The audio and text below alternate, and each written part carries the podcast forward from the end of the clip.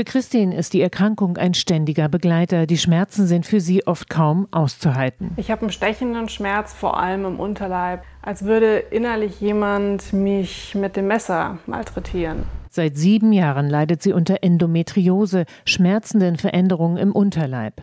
Christine versuchte, die Schmerzen einfach auszuhalten. Aber die Erkrankung nahm der 29-Jährigen viel Lebensqualität. Es schränkt viele Zukunftspläne einfach tatsächlich ein und damit möchte ich mich nicht so richtig abfinden. Ob es die Kinderplanung ist oder das Nachgehen von bestimmten Hobbys. Ich tauche super gerne und auch da ist irgendwie in jedem Bereich ein Fragezeichen dran. Bei Endometriose bildet sich nicht nur in der Gebärmutter Schleim Schleimhaut. Auch an Eierstöcken, Bauchfell, Darm oder Blase können Schleimhautherde und Zysten wachsen.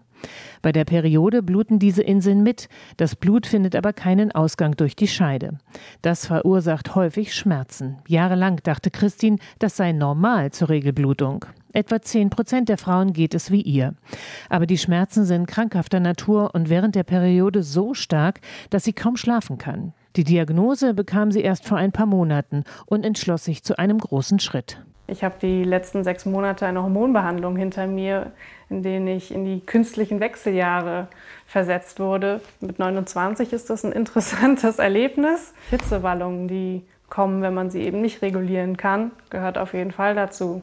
Das Schlafen war auch mal mehr, mal weniger gut. Regelmäßig lässt Christine in der Endometriose-Sprechstunde der Berliner Charité überprüfen, ob die Therapie auch die Schleimhautherde schrumpfen lässt. Christine hat einen besonders großen an der Blase, eine Blasenendometriose, die Professor Dr. Silvia Mexner per Ultraschall kontrolliert. Ich sehe jetzt hier einen Knoten der äh, deutlich kleiner ist als vorher. Der Befund ist weiterhin da, er ist kleiner als vorher, er ist nicht mehr aktiv und das ist eigentlich ein schönes Ergebnis jetzt erstmal. Diagnose per Ultraschall bei der Endometriose inzwischen der Goldstandard und nicht mehr wie früher die Bauchspiegelung. Aus meiner Sicht ist eine Bauchspiegelung zur Diagnostik überhaupt nicht mehr indiziert. Es ist nämlich tatsächlich so, dass man bei einer Bauchspiegelung so eine Blasenendometriose manchmal nur als kleine rote Stelle sieht oder eine Art Verklebung.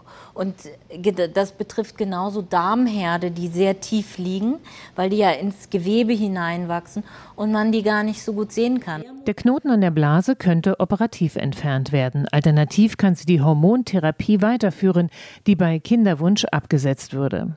Schmerzlindernd ist für Christine außerdem Endometriose-Yoga, spezielle Übungen, die den Blutfluss in Gang bringen und manchmal auch sanften Druck auf den Unterleib ausüben. Christine hat es schon geholfen, die Diagnose zu kennen und handeln zu können. Den Schmerz muss sie nicht mehr einfach nur aushalten. RBB 24 Inforadio vom Rundfunk Berlin-Brandenburg.